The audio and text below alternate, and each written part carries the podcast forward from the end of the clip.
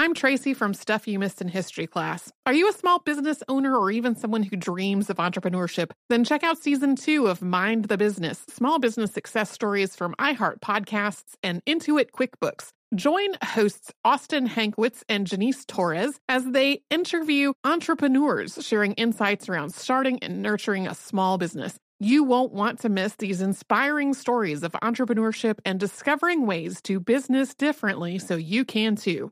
Planning your next trip? Choice Hotels family of 22 brands has over 7,400 locations and the perfect hotel for any traveler you want to be. Like a Cambria hotel serving up locally inspired craft cocktails for all my folks who maybe want to meet up and talk about Mad Royals. Check into a Radisson hotel with flexible workspaces for you strivers who listen during business travel. Or a Comfort hotel with free hot breakfast, family friendly pools, and big spacious rooms for the parents who listen with their kids and need a little retreat. What are you waiting for? Join Choice Privileges and start earning points toward your next stay. Find a stay for any you when you book direct at choicehotels.com, where travels come true.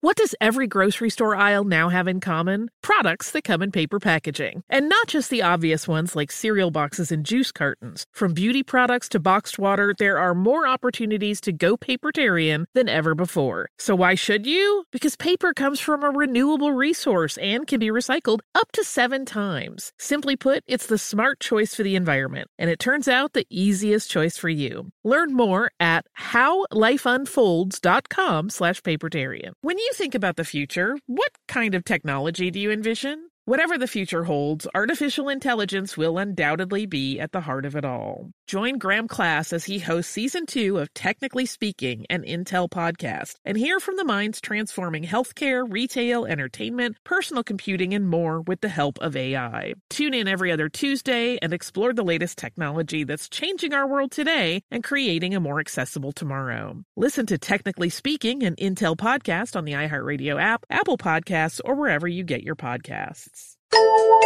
Welcome to Stuff You Missed in History class from HowStuffWorks.com.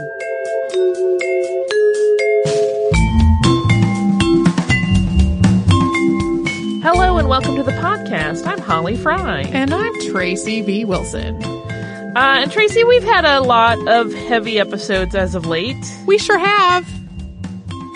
which is great. But we are heading into the holiday season, and sometimes you want to have a little frivolity. Yep.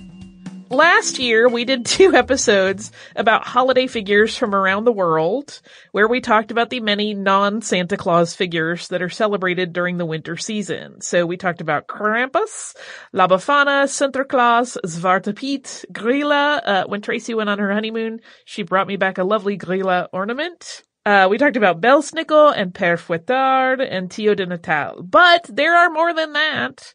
Uh, so today we're going to add a third installment. This will be the 2016 edition of the Krampus and Friends Holiday Power Hour. Although right out of the gate, there's no Krampus in this one. We're just using that, uh, that naming convention to continue the series for continuity. But you can always go back to that previous episode, and it's not really an hour, so we're fibbers as well in that regard, but, but it is intended to mostly just be a fun way to think about the holidays from some other perspectives. Uh, some of it is very kooky and you'll be like, what? That's a Christmas or New Year's tradition. Yeah. I, uh, one day I think you were out of the office for, uh, for some reason and I put a, a little thing on our Facebook that, that was like, okay, what sorts of winter slash Christmas slash Yuletide uh, topics do folks want to talk about? Because sometimes it feels like we are nearing the end of seasonal topics. Um, and two of the stranger, from my point of view, uh, figures we will be talking about came directly from the folks' suggestions on Yeah. that thread. Yeah, and I, I'm, you know, we, we love more. So if you want this to happen again a year from now, feel free to keep sending those. We'll keep a list. Even though Holly just beautifully pronounced so many names, uh, we do want to say we, there are a lot of different languages represented here. We don't speak any of them. We are gonna make our, our best heavily researched effort to try to say all of these right, but, uh, please forgive us when we don't. And I, I would say I think Tracy is probably being very kind when she says I beautifully pronounced those because I'm confident there was some butchering taking place. As you were reading them though, I was like, oh, those sound so lovely.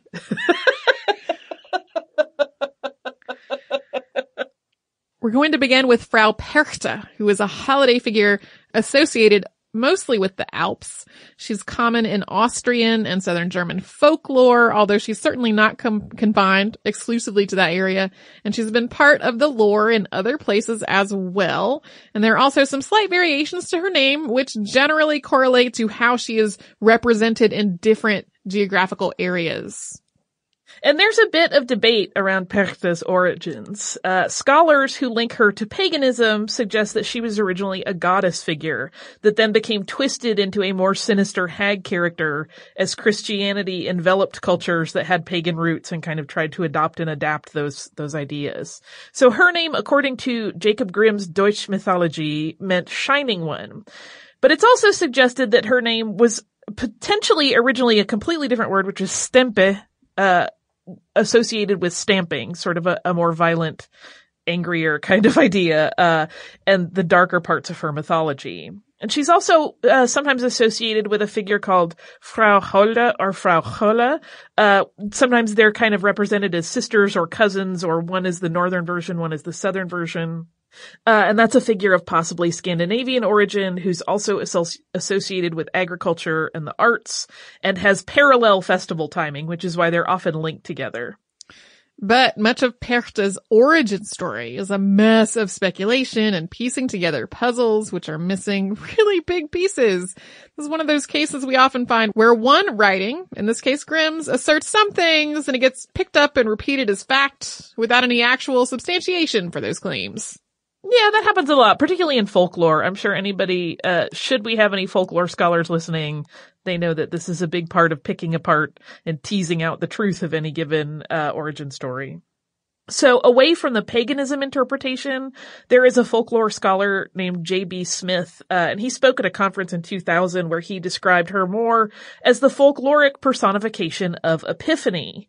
And this was, as he put it in a, a paper that he published later, quote, in harmony with a general medieval tendency to personify feast and fast days. I'm just gonna take a moment to say I really miss La Befana, the Epiphany witch. You don't have to miss her. You can have her in her home this holiday season. Sure. So Frau Perchte's role as part of a holiday celebration has evolved, just the same as many, many other holiday figures. She shows up during the 12 days of Christmas, and in modern traditions, she has come to be known as sort of a behavior barometer for keeping children in line. Good children are rewarded and bad children are punished, and lying makes her especially angry. She's kind of a grumpy protector, taking care of people and warding off evil, but really ready to dole out penalties if she thinks you've misbehaved. But earlier incarnations of Perchte were much darker in the judgment of good versus bad behavior. So she would punish people who worked, specifically those who worked at spinning, which is uh, task she's very closely associated with, uh, who did that on holidays or did not participate in community feasts and celebrations. So she's often referenced as like the keeper of uh, an enforcer of taboos. So like you do not work on a holiday, you take that time to be part of the community and feast. At times in her mythologies, she's taken on some truly gruesome characteristics. She would seek out the lazy members of a community and then punish them for their lack of motivation by cutting open their bellies, removing their viscera, and then filling them up with garbage. There are some lines that can be drawn from all of this belly slitting, uh, and her connection to feasting and making sure that people observe the holiday calendar. Yeah, there are some kind of, uh, theoreticals where people say, oh yes, because they're they're not taking part in the feast, she will fill them with things that they don't like if they're not willing to be part of that meal and celebration and community moment. But her sinister holiday dealings were not just about doling out consequences for the lazy. Greed was also a target, and even being too inquisitive. So you can see how this kind of uh, gets really to the heart of that whole community thing. Like basically don't be a troublemaker, do your work when you're supposed to, take breaks and be part of the community when you're supposed to. Uh, and there are even some less common variations in her lore in which she finds children who have lied. We mentioned a moment ago that she really hated it and she scrapes their tongues with glass. In some places, her legend extends beyond winter and the winter holidays and crosses over with other mythical figures. She's said to live in lush wooded areas and in lakes in the summertime and to bless flocks of sheep for shepherds who brought her flax when it was warm. She was in some places so associated with this more agrarian spinning culture that it was said that she could sometimes be seen wandering the green slopes of mountains in twilight carrying a golden spindle. And then she moved into the more mountainous caves in the winter, which is where she would make snow. It's just sort of lovely and nicer than her cutting people open and stuffing garbage in their abdomens. There are some really specific folklore stories about Perchta, and there are three that we're going to mention. These were referenced again in that longer paper by J.B. Smith, and they feature traveling with sort of a band of ghosts, and those are those of unbaptized children who could not travel to their afterlife.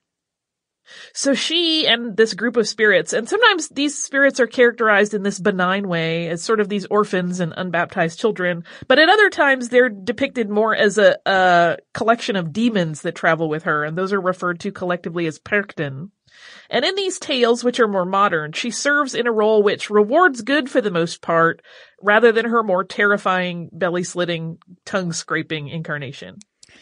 In one, while she's traveling with her party of unbaptized children in a carriage over rough terrain, a wheel falls off of their ride and a kind passerby makes a new linchpin by carving it from wood and she tells him to keep the wood shavings, which then turn into gold in his pocket. Sort of a much nicer version. In another story, an impoverished man goes looking in the night for a godparent for his newborn child. And this baby in the story is a fresh addition to an already large family that he is struggling to provide for. And when he happens upon Perchta and her destitute children in the woods, he shows them compassion, remarking to one who looks especially poorly clothed. In some stories, this child is wearing only their undergarments. I'm gonna butcher this word, so I apologize. You poor little Zodavashel and in addressing the child with a name, which apparently translates roughly to ragged little mite, and showing kindness, he earns Perchta's blessing, and good fortune soon comes to him in the form of a wealthy benefactor. The last of the Perchta stories that Smith recounts features a farmhand who hides in a stove to spy on Perchta and her children after his employer prepares a room for them in their farmhouse for Twelfth Night. When the travelers arrive, she tells one of the children to plug up a hole she sees in the stove, and that was the one that the farmhand was looking through. He waits out their stay, and when he's, uh, when he emerges after they've left, he realizes that he is blind. He returns to the stove the following year, and this time, Perchta tells her child to unplug the hole in his sight. His, his sight is restored. I made a note that it's like mythical LASIK. Um, so while Perchta's modern incarnation follows the frequent theme of holiday figures designed to encourage good behavior in children during the holidays, she has throughout her years been many things to many people, but always with a touch of magic, and of course including some of those dark things like being a belly slitter. There are also areas where a modern Perchten celebration takes place, and it's kind of like Krampusnacht, where her demons, which are young men in scary wooden masks, called Shia run through the streets of the town. And in some places this happens twice. The scary version comes first and then later when they run through the streets again, they are in handsome non-demonic forms. Uh, which sounds kind of fun to me, but, uh, also exhausting if you have to do it twice. So we're gonna pause in the festivities here for a little break from one of our sponsors. I'm Tracy V. Wilson from Stuff You Missed in History class. Did you know small businesses make up 99.9% of all businesses in the United States? The world is powered by entrepreneurs, and if you're a small business owner or even someone dreaming of starting your own business, then you'll want to check out season two of Mind the Business Small Business Success Stories from Ruby Studio, from iHeartMedia, and Intuit QuickBooks. And every episode, hosts Austin Hankwitz and Janice Torres talk to entrepreneurs about how they've grown from the the lessons of launching and nurturing a small business and how they have found success being their own boss. From the excitement of first starting out to finding the right tools and resources to process invoices and payments like QuickBooks Money, you won't want to miss these inspiring stories of entrepreneurship and discovering ways to business differently so you can too. And if you're a small business owner or even someone dreaming of starting your own business, then you'll want to check out season two of Mind the Business Small Business Success Stories from Ruby Studio, from iHeartMedia, and Intuit QuickBooks. Planning your next trip? Choice Hotels has a stay for any traveler you want to be with 22 brands and over 7,400 locations. Whether you're a business traveler, a family road tripper, someone who wants to seek out history and maybe make your own, or just planning a quick getaway, Choice Hotels has a stay for any you. Like a Cambria Hotel, where you can be a cocktail connoisseur and sip locally inspired craft beverages at downtown locations in the center of it all. This is a fun way to visit cities with a lot of history and a lot of fun in mind. Or a Radisson Hotel for all our productivity powerhouses out there. With flexible workspaces and on site restaurants, you'll get the most out of your work trip. You'll get the coffee, the Wi Fi, and the work done. And we can't forget about comfort hotels. Imagine you're a family road tripper waking up in your big spacious room and then heading down to a free hot breakfast for the entire family, including waffles. So you'll be well fed and ready for the day's adventure, even if that's just relaxing. After that, you're spending all afternoon relaxing by the pool. You deserve it. What are you waiting for? Join Choice privileges and start earning points toward your next stay. Find a stay for any you. Book directly at choicehotels.com, where travels come true. Looking to part ways with complicated, expensive, and uncertain shipping? Then give your business the edge it needs with USPS Ground Advantage shipping from the United States Postal Service. Keep everything simple with clear upfront pricing and no unexpected surcharges. Keep things affordable with some of the lowest prices out there. And keep it all reliable with on time ground shipments. It's time to turn shipping to your advantage. Learn how at USPS.com slash advantage. USPS Ground Advantage. Simple, affordable, reliable.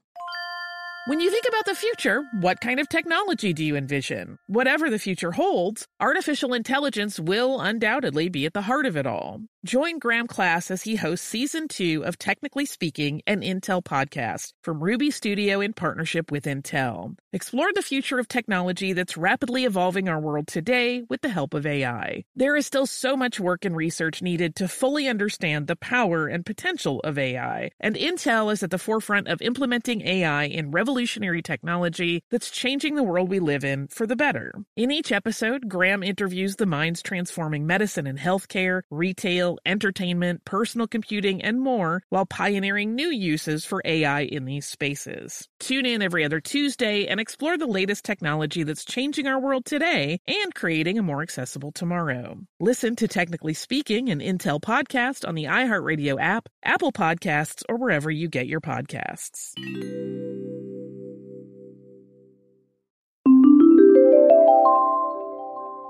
So, next up is the Welsh holiday figure Mari Lwyd. And this name translates to Grey Mare. You'll sometimes also see it uh, as uh, Holy Mary or Grey Mary. And it can be to foreigners sort of equal parts festive and frightening.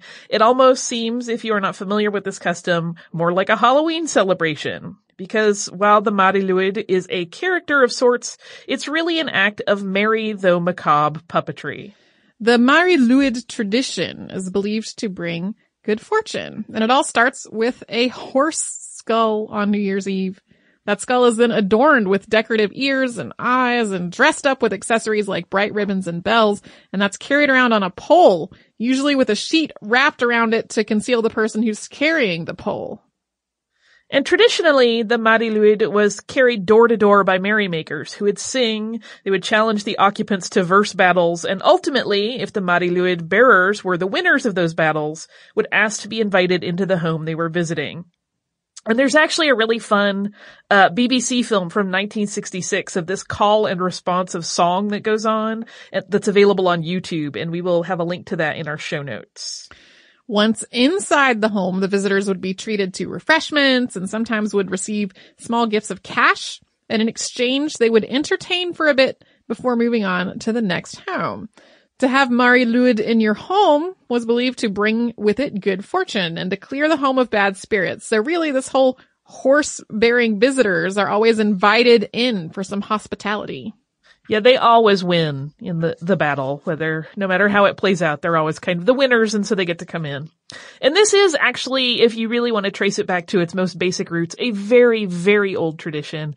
And it's certainly not exclusive to Welsh culture. Certainly performing with animal masks and singing in call and response style as part of a, a cultural tradition and sharing food and drink have been parts of very ancient customs that built community and marked the changing of the seasons way, way back into mankind's history. Yeah. As for the origins of this particular tradition, because of how old it is, things get kind of nebulous really quickly, but piecing together the ingredients, the horse in Celtic Britain represented fertility and strength. And additionally, the idea of passing back and forth from the living world to the underworld is one that held a lot of power. And this is the horse's skull. So the horse is deceased.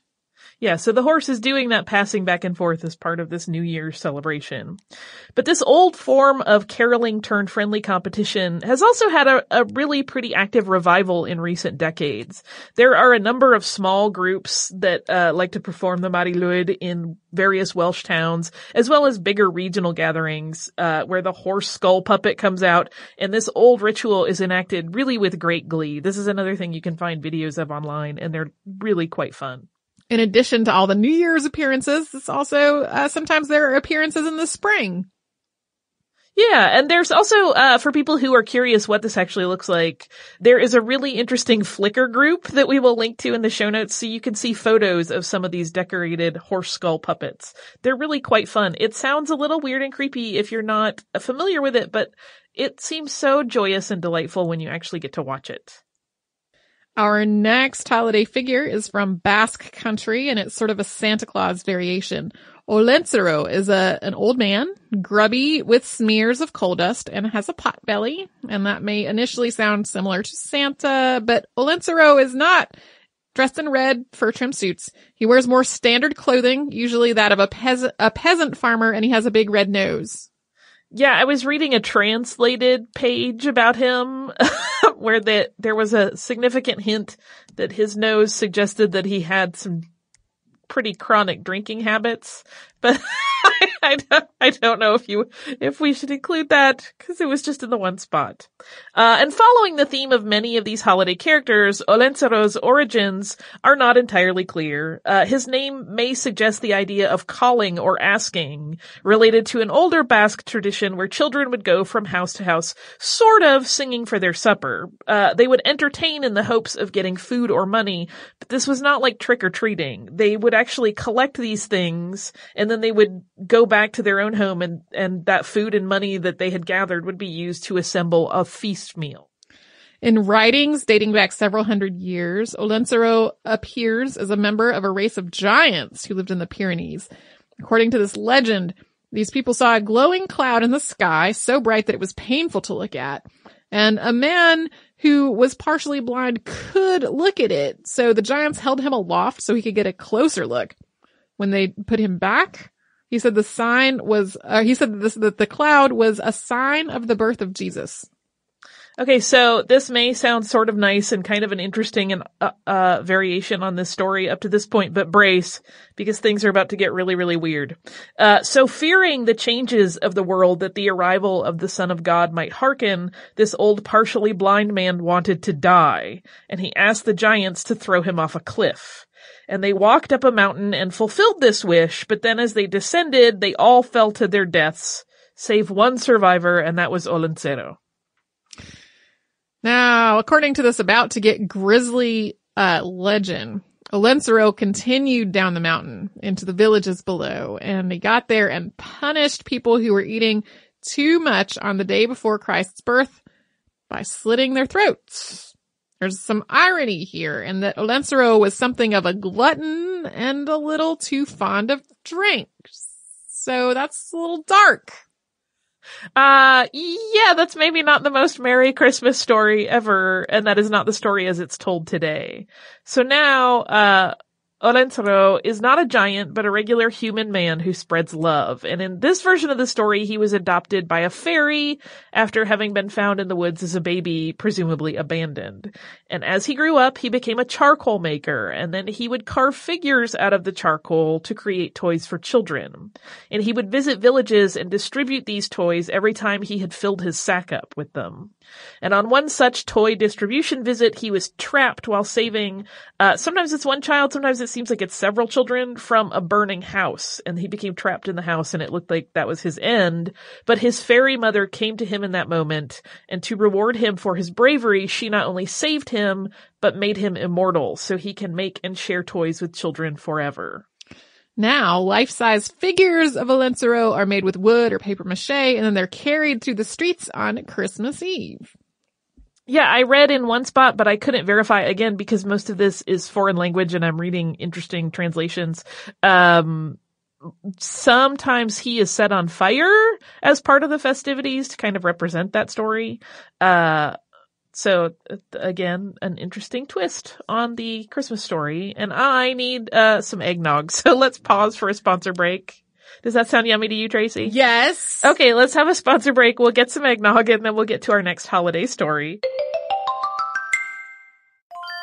I'm Tracy V. Wilson from Stuff You Missed in History class. Did you know small businesses make up 99.9% of all businesses in the United States? The world is powered by entrepreneurs, and if you're a small business owner or even someone dreaming of starting your own business, then you'll want to check out season two of Mind the Business Small Business Success Stories from Ruby Studio, from iHeartMedia, and Intuit QuickBooks. And every episode, hosts Austin Hankwitz and Janice Torres talk to entrepreneurs about how they've grown from the the lessons of launching and nurturing a small business, and how they have found success being their own boss. From the excitement of first starting out to finding the right tools and resources to process invoices and payments like QuickBooks Money, you won't want to miss these inspiring stories of entrepreneurship and discovering ways to business differently so you can too. And if you're a small business owner or even someone dreaming of starting your own business, then you'll want to check out season two of Mind the Business Small Business Success Stories from Ruby Studio, from iHeartMedia, and Intuit QuickBooks.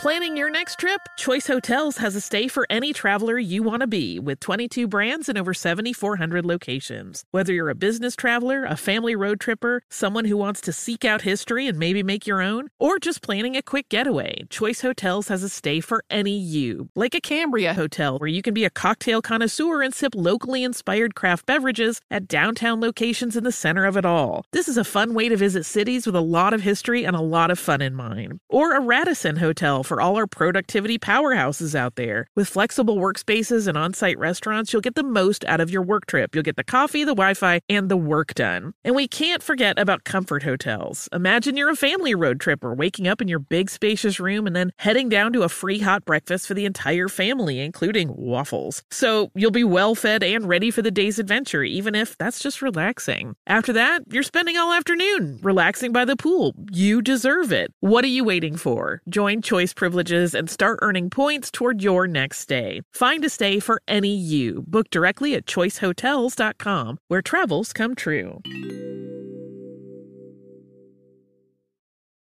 Looking to part ways with complicated, expensive, and uncertain shipping? Then give your business the edge it needs with USPS Ground Advantage shipping from the United States Postal Service. Keep everything simple with clear upfront pricing and no unexpected surcharges. Keep things affordable with some of the lowest prices out there. And keep it all reliable with on-time ground shipments. It's time to turn shipping to your advantage. Learn how at usps.com/advantage. USPS Ground Advantage. Simple, affordable, reliable.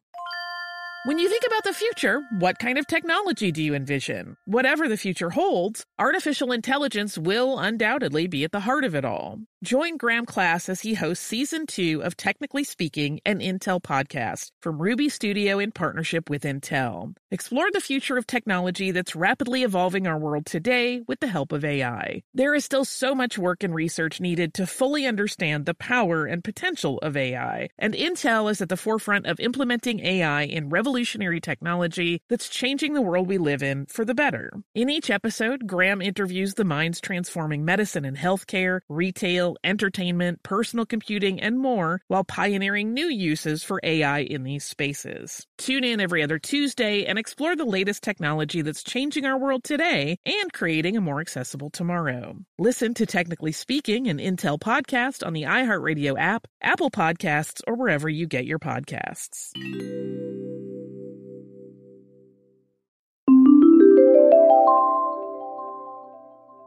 Ded Moroz, or Father Frost, is a Slavic variation on Santa Claus, and Ded Moroz is an icon of winter, and he and his granddaughter, or daughter, or possibly fairy goddaughter, depending on your source, Snegurochka, bring New Year's gifts as they ride in their sleigh, which is drawn by a trio of horses and also includes a beautiful evergreen tree as its cargo. Snegurochka is often mentioned as the thing that sets Ded Moroz apart from other Santa-like figures, of which there are many. None of the others travels with a female counterpart. Snegurochka is also called the Snow Maiden or just Snowy. And as we just mentioned, she has a number of different roles because her origin story really varies quite greatly. She may be Father Frost's daughter with the Snow Queen, or she might, as one legend tells it, be a girl made of snow by a couple desperate for a child and then brought to life by their love.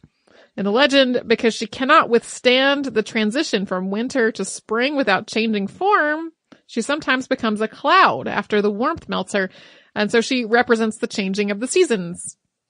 And when she appears with Ded Moroz, however, Snegurochka is a gorgeous, glamorous creature. Her long winter robes are always bejeweled, and she helps deliver gifts to good children. She also serves as sort of this bridge between Father Frost and the children, uh, because she'll play with the kids and she'll get Father Frost to join in from time to time. Ded Moroz has roots in the St. Nicholas story, of course, as well as the Russian hero figure of Morozko, who is similar to Jack Frost, sometimes described as a demon of snow who can freeze water with his cold iron fists. Morozko, and in turn Ded Moroz, is a, a duality of nature, a protector of the good and the hardworking, and the punisher of the lazy and deceitful. Yeah, pretty common theme through all of the holiday figures that we've talked about on the three episodes we've done on these, where they, they you know, uh, reward the good and punish the bad.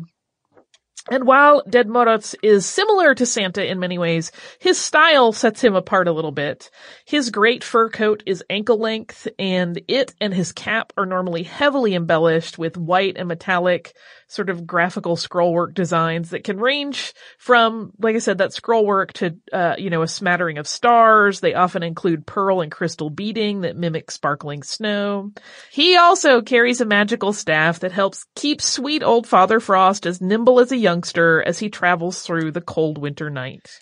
In the late 1990s, it was decided that Ded Moroz's home is a small town in northern Russia called Veliki Ustyug, which is in the uh, Vologodsky re- region. And if you like, you can get on a train and go visit him there where he lives in a log cabin that sits at the point where three rivers meet. And, uh, Ded Moroz is fortunately a voracious reader because he spends his non-winter time poring over all of the let- letters that he gets from the children of Russia, carefully noting what their New Year's gift wishes might be. His, uh, but Ded Moroz has his own dark past in his mythology. While now he is known as this kindly, sweet man who spreads love and toys, he has been written about as a much more terrifying figure. 19th century poet Nikolai Nekrasov penned a poem called Moroz Red Nose, in which Father Frost was a cruel, uh, was cruel, freezing people to death for his own amusement. And one particularly horrifying move in the story, he freezes an impoverished widow and then laughs at her orphaned children. That's, That's not cool. Not nice at all. no. But eventually his image did soften. But, uh, what really ended up sort of changing things for Ded Moroz is uh, the Bolshevik Revolution. It halted appearances of this particular holiday figure for a time. So from 1917 into the 1930s, the sort of anti-religious movement made Ded Moroz, who is seen as a children's god, an unwelcome cultural icon. But he did reemerge in the mid-1930s. His views shifted slightly, and his benefit to the children of the country was seen as more important than the rejection of the bourgeoisie figure. Although this is really when he kind of became solidified as a New Year's visitor rather than a Christmas figure. After the dissolution of the Soviet Union in 1991, variations on Ded Moroz developed uh, in the various countries that had previously been part of the USSR. Yeah, there are certainly similarities, but some have even uh, changed up the name to really sort of set theirs apart and kind of uh, create their own cultural traditions. But since 2002, there's been this other interesting tradition that Ded Moroz has been part of, uh, as sort of an act of political goodwill. So every year, Father Frost has a holiday meeting with Finland's Santa Claus at a spot on the border that the two nations share. And literally while border guards look on, Children perform songs and dances, and the two holiday figures exchange gifts with one another. Uh, according to reports that I found, in 2014, Santa Claus gave Ded Moroz a universal charger for mobile devices, possibly to keep the elves charged up and ready. Uh, and Ded Moroz gave Santa Claus a picture book with Vladimir Putin on the cover. And then in 2015, things became a bit more traditional. Ded Moroz gave uh, Santa an ice snowflake, and Santa Claus in turn gave him a basket of sweets. So no telling what this year's exchange might include. Uh, it maybe it will once again be traditional or maybe ultra modern. We don't know. I, I'm not completely sure why because it doesn't exactly add up. But Snegurochka really reminds me of Susan from the Discworld books. And so now I want to go watch Hogfather.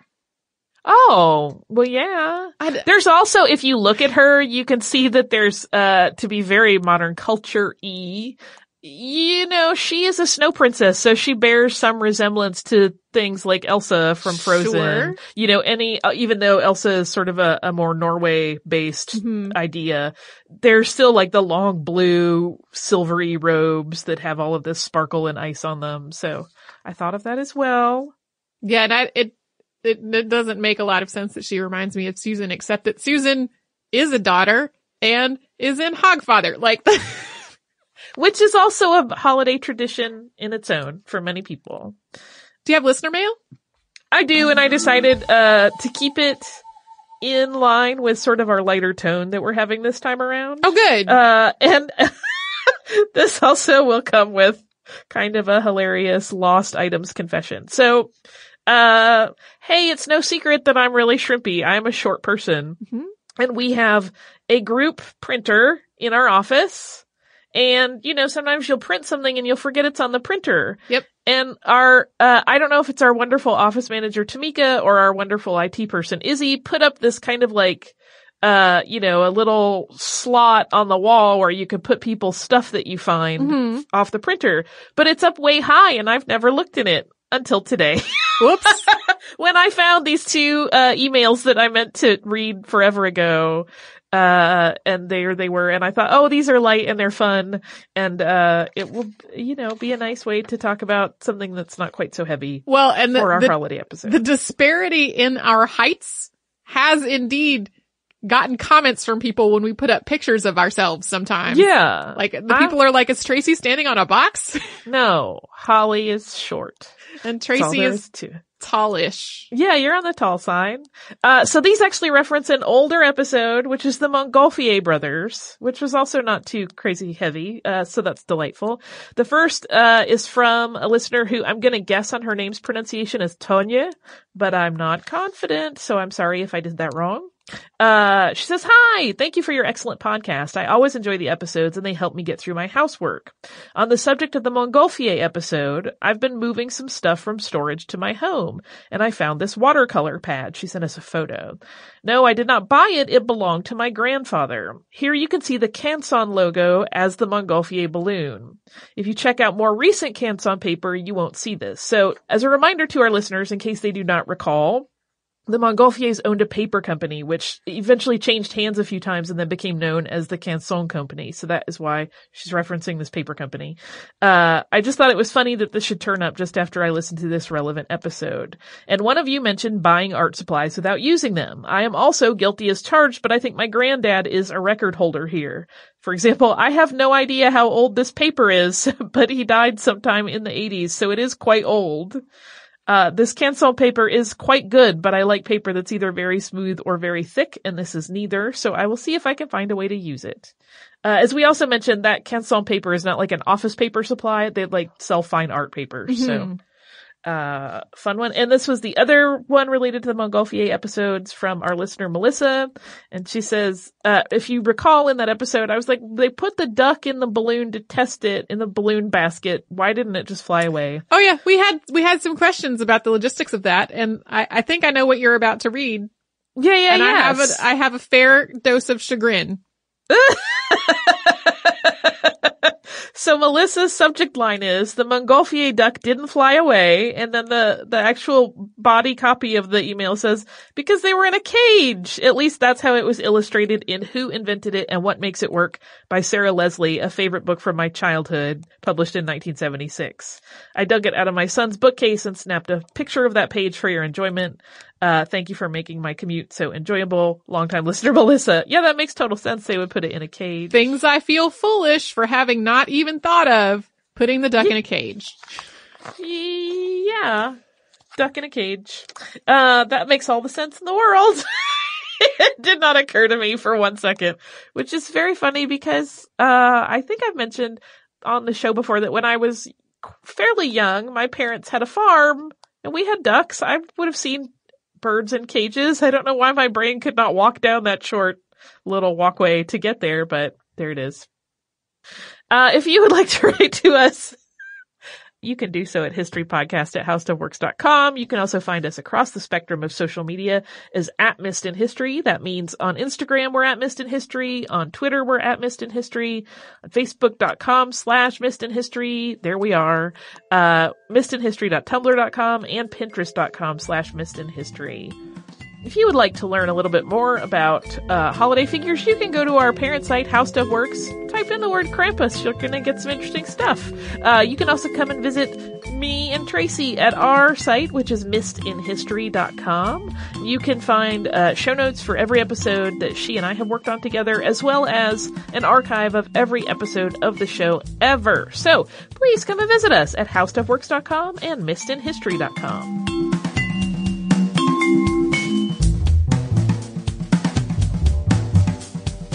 more on this and thousands of other topics, visit howstuffworks.com.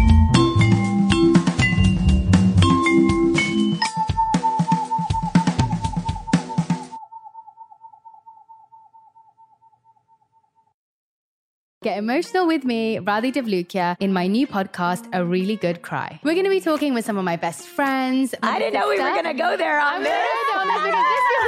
People that I admire. When we say listen to your body, really tune in to what's going on. Authors of books that have changed my life. Now you're talking about sympathy, which is different than empathy, Yeah. right? Never forget, it's okay to cry as long as you make it a really good one. Listen to A Really Good Cry with Radhi Devlukia on the iHeartRadio app, Apple Podcasts, or wherever you get your podcasts. What up? I am Dramos, host of the Life as a Gringo podcast. This is a show for the Nosabo kids, the, the 200 percenters. Here we celebrate your otherness and embrace living in the gray area. Every Tuesday, I'll be bringing you conversations around personal growth, issues affecting the Latin community, and much more. Then, every Thursday, I'll be tackling trending stories and current events from our community. Listen to Life as a Gringo on the iHeartRadio app, Apple Podcasts, or wherever you get your podcasts. The Therapy for Black Girls podcast is your space to explore mental health, personal development, and all of the small decisions we can make to become the best possible versions of ourselves. I'm your host, Dr. Joy Harden Bradford, a licensed psychologist in Atlanta, Georgia, and I can't wait for you to join the conversation every Wednesday. Listen to the Therapy for Black Girls podcast on the iHeartRadio app, Apple Podcasts, or wherever you get your podcasts. Take good care, and we'll see you there. Welcome to season nine of Next Question with me, Katie Couric. I've got some big news to share with you in our season premiere featuring the one and only Kris Jenner. Oh my gosh, congratulations. That is very, very exciting. And that's just the beginning. We'll also be joined by podcast host Jay Shetty, Hillary Clinton, Renee Fleming, Liz Cheney, and many more. So come on in, take a break from the incessant negativity for a weekly dose of fascinating conversations. Some of them, I promise, will actually put you in a good mood. Listen to Next Question with me, Katie Couric, on the iHeartRadio app, Apple Podcasts, or wherever you get your podcasts.